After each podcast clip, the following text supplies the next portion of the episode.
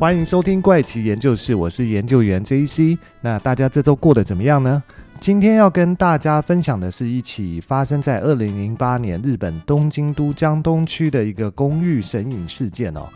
故事的主角呢，也就是受害者，那她是一位当年二十三岁的女性啊，名字叫做东城琉璃香哦。在那一年，她是刚大学毕业，跟姐姐东城惠美一起到东京打工啊。并且就在江东区的一栋新建落成的九楼公寓住了其中一间的公寓住所。可是呢，琉璃香在二零零八年的四月十八号这一天晚上回到住所以后就消失了，再也没有人见到过她。而且公寓的监视器画面明明拍到他正常的进入公寓啊，可是，在监视器的画面中再也没有出现过琉璃香走出公寓的画面。这到底是怎么一回事呢？其实啊，琉璃香这样离奇失踪的情况，非常像二零一三年一月三十一号在美国洛杉矶的塞西尔酒店离奇失踪的兰可儿一样。兰可儿是当时一位加拿大籍的华裔女性啊，他在二零一三年的一月独自一个人从加拿大的温哥华到美国的洛杉矶旅行，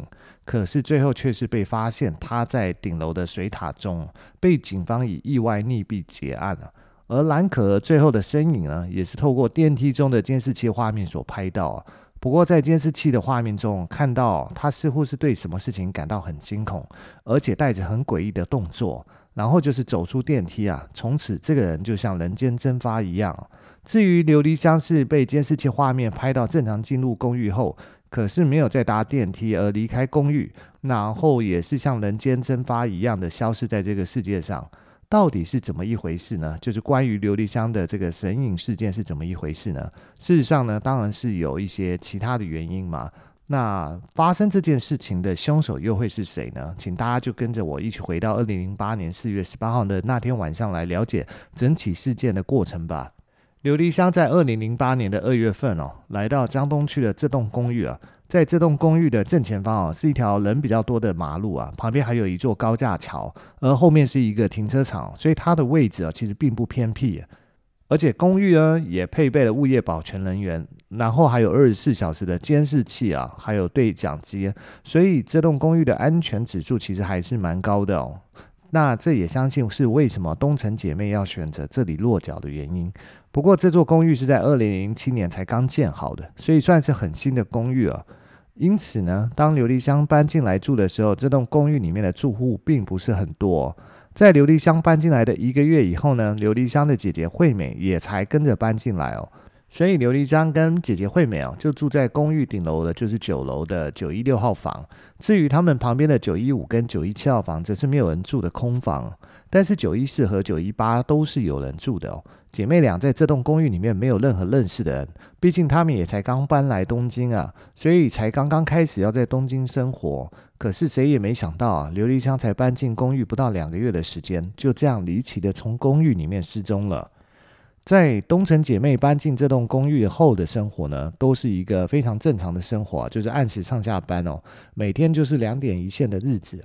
一直到了二零零八年四月十八号这一天哦，刚好也就是星期五，在晚上的七点左右，姐姐惠美给琉璃香发了一则手机简讯了，说自己大概在半个小时后就会到家了，而且也买好了晚餐哦。到了二十分钟之后呢，琉璃香就回给姐姐一条简讯，说自己已经到家了。然后时间到了晚上八点的时候呢，姐姐惠美到了公寓楼下的便利商店时，她想问问妹妹琉璃香要不要顺便自己带一点东西回去一起吃呢？所以就直接打了电话给琉璃香哦，但是琉璃香的电话在这个时候是没有人接听的状态哦。姐姐惠美以为她可能正在洗澡，所以就直接回家了。但是当姐姐在晚上九点到家的时候，发现家里的门是开的哦。她推开门喊了一声，没有人回应啊。惠美走进房间也没看到妹妹琉璃香的身影哦。惠美不禁好奇哦，那妹妹琉璃香到底是去了哪里呢？由于姐妹俩其实有说好了，只要是任何一人要外出哦，都应该要事先通知对方啊，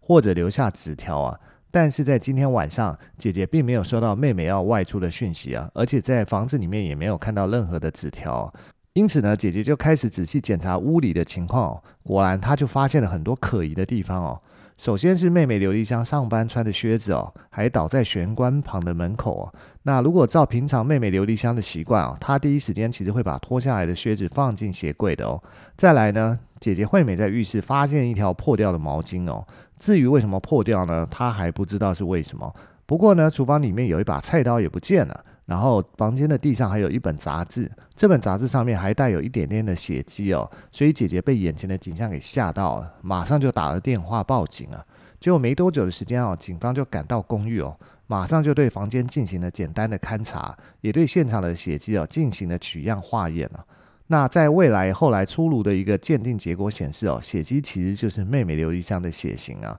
不过在当时呢，警方还是认为是姐姐惠美多虑哦。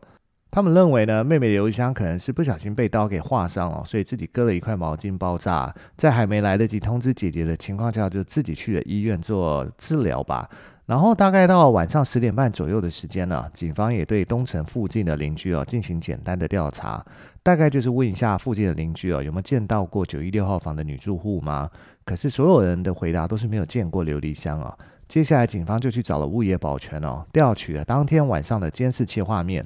通过监视器画面来看呢，刘丽香在晚上的七点二十就搭电梯回到九楼，之后她就再也没有出现过在监视器画面里面。如果是这样的话，难道刘丽香还在大楼里面呢？但是经过警方实地的检查哦，警方觉得这个猜测可能没有办法成立哦，因为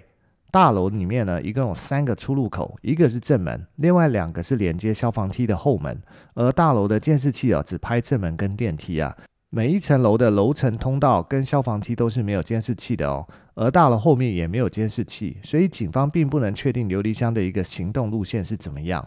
但是这个结果同时也让警方判断琉璃香的失踪哦，绝对不是单纯的个人行为，有非常高的可能是遭到其他人的胁迫才会消失在这栋公寓大楼里面。所以在接下来的几天，警方增派了人手。又对每一个楼层的住户啊进行更深入的调查，并且呢，这一次因为持有搜索票，所以警方甚至进到每一个住户的家里调查。而这栋大楼的住户对于警方的调查也都十分配合。此外呢，还有另外一组的远警啊，是走访了公寓附近的其他住家的住户哦。只是很可惜的，都没有任何一个人表示曾经见过刘丽香。在进行逐户搜查的这个时候呢，其实已经距离刘丽香失踪有十天的时间了。警方其实也担心刘丽香可能已经遭遇不测哦。然而就在两天后，警方终于在刘丽香住的九一六号房里面呢，发现一枚很小的指纹。经过鉴定和比对哦，确认这枚指纹不属于东城姐妹的，那就说明在案发之前一定有人进来过刘丽香住的九一六号房。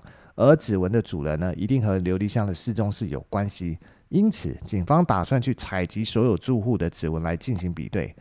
可是当警方来到九一八号房的时候呢，住在里面的住户却表示啊，他的手受伤了。根据九一八号房的住户自己讲，这是因为他前几天啊，在使用化学药剂的时候，不小心把他的指纹给腐蚀掉了。在时间上就是这么的巧合，竟然在警方要采集整栋公寓大楼所有住户的指纹时，他的指纹却被化学药剂腐蚀而无法采集啊！这让警方听到这番话以后呢，决定要开始对这位九一八号房的住户啊重点观察。除了无法采集他的指纹外呢，也因为九一八号房的房子哦，距离刘丽香住的九一六号房是最近的。如果按照作案的方便程度来讲，九一八号房的住户嫌疑是最大的。但是有一点比较奇怪的是，警方之前在九一八号房的时候，没有找到任何可疑的物品哦。当时只在他家的地上看到几个装着书的纸箱子啊，而且那个时候呢，这位住户还问警方需不需要把书拿出来给警察检查一下呢？不过当时警方觉得这几个箱子啊看起来没有什么可疑之处哦，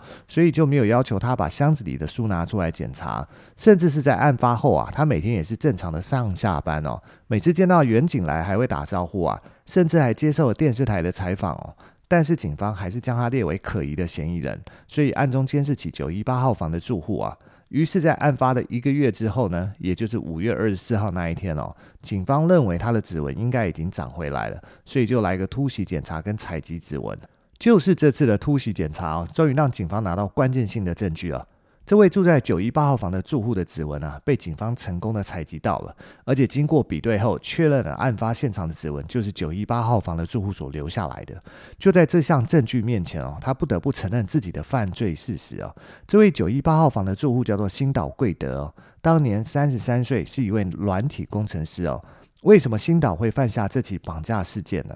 原来是星岛小的时候，因为一次的意外啊，他的小腿被烫伤了。可是对于一般的小孩来讲呢，伤口好了以后，其实不会太在意腿上的伤疤。但是他的父母可能担心他会被别人取笑，所以就严格禁止星岛穿短裤啊。随着星岛慢慢的长大，他的心态就越来越自卑哦。到了可以谈恋爱的年龄哦，他就特别害怕女生嫌弃他腿上的伤疤，所以他从来没有敢主动去追求女生哦。但正值年轻气盛的男生哦，生理跟心里面长时间的被压抑哦，他的心理就这样变得越来越扭曲哦，最后甚至变得有点变态了。后来呢，他甚至喜欢上了非常重口味的一种二次元漫画，那就是有关于残肢的二次元漫画。那在他的家里也收到非常多这种题材的漫画跟成人的书籍啊。而当初琉璃香刚搬来的时候呢，新岛就注意到这位长相清纯的女孩啊。因为当时琉璃香的姐姐还没有搬过来啊，所以新岛一直以为琉璃香是一个人住啊。因此呢，新岛那时候就已经萌生了绑架琉璃香的一个念头啊。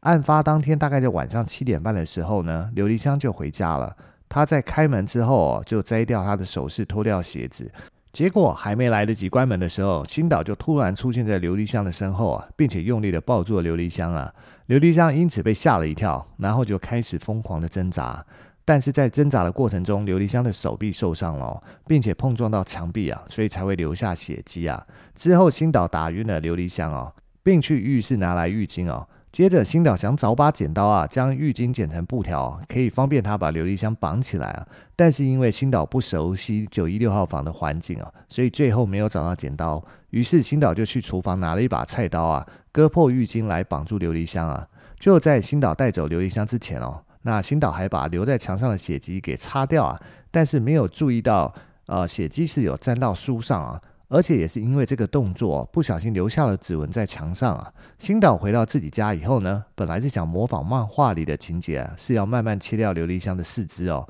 但是他没有想到琉璃香的姐姐惠美会那么快的就报警，而且当天晚上啊，警方就走访询问了大楼里所有的住户哦。当时警方到他家询问的时候呢，刘丽香就被绑在浴室里面了。不过由于刘丽香那时候还处于昏迷的状态啊，再加上警方当时没有搜索票啊，因此没有进到屋子里面检查，也因此错过了营救刘丽香的机会哦。然而就在警方离开后呢，新岛被吓坏了，他不敢再按照自己原本的计划来进行哦，他只想赶快把刘丽香处理掉，所以在当天晚上呢，新岛就杀害了刘丽香啊。后来，警方一直在大楼里调查琉璃香的失踪案哦。新岛发现他没有机会可以把琉璃香的尸体运出去哦，所以就决定要在家里毁尸灭迹啊。首先呢，他把琉璃香的肌肉组织都切碎啊，然后倒进马桶冲走。至于骨骼的部分呢，新岛则是每天都将一部分混到垃圾袋里，带出大楼倒掉啊。之后，在警方第二次搜索大楼时，琉璃香的部分身体啊，就在新岛房子里面那些放书的箱子里啊。但是由于那一次呢，警方并不觉得这些箱子有什么特别可疑的地方哦。再加上新岛还主动问警方需不需要把书拿出来给警方看，导致警方误判啊，而放过进一步追查的机会啊，也因此错过破案的第一机会啊。随着新岛在多日下对琉璃箱的肢体继续的分解以后呢，所有的肌肉组织都已经通过下水道全部冲走了，而大块的骨头呢，也分多日在透过倒垃圾的时候全部运出大楼丢弃完成了。基本上呢，东城琉璃香哦，已经完全从这个世界上被新岛给抹去了。在处理完琉璃香的尸体后呢，新岛觉得整个人都放松哦，尝试要回到他自己原本的生活。他开始对家里进行大扫除啊，每一处都经过新岛仔细的打扫。他试图清洗掉一切的证据哦，但他却不知道自己的指纹是留在了琉璃香的房子里啊。最终，警方呢，就是在新岛的厕所里面提取到琉璃香的 DNA 哦。但是由于他的认罪态度良好啊，新岛贵德最后只是被判了无期徒刑啊。而且根据日本的法律哦，他只要在监狱里面服刑表现良好，以后还是有很大的机会会被假释放出来的哦。那这起案件呢，其实也跟最近发生在香港二十八岁的名媛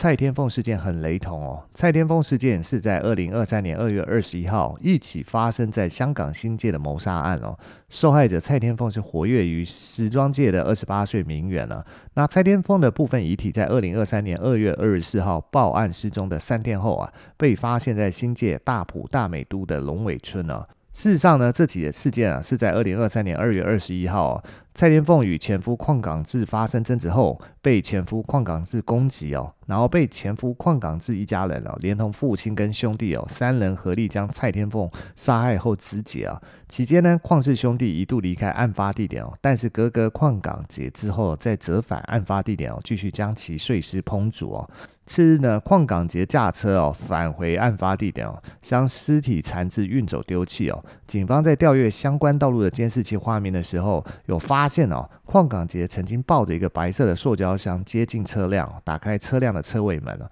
而这个箱子呢，里面疑似就是装有蔡天凤的残肢啊。最后，警方是在二月二十四号下午哦，持着搜索票啊破门而入啊，在屋内的冰箱哦发现了死者的双腿残肢啊、头颅啊、躯干啊，但是手。的部分则是不知去向。另外还有两锅疑似混有人体组织的汤汁啊。除此之外呢，屋内还藏有烧肉机、电锯、风衣、手套、面罩啊等等啊。而警方相信呢，这些都是用来作为肢解遗体的工具哦。而屋内家具十分简陋，只有几张桌子跟沙发，没有床哦。墙壁跟窗户都挂有帆布哦。整起案件后来都证明是一起预谋犯案呢。那到底是什么样的心理变态呢，才会犯下这样子类型的一个杀人事件呢？不管是发生在日本的，还是发生在香港的，其实都是非常的恐怖啊。所以说呢，防人之心真的是要时时刻刻都要牢记在心啊。有的时候凶手可能就是身边的人，也许不认识他，但他就是住在附近，又或者是他根本就是跟你有过关系。像蔡天凤的案件，就是他明明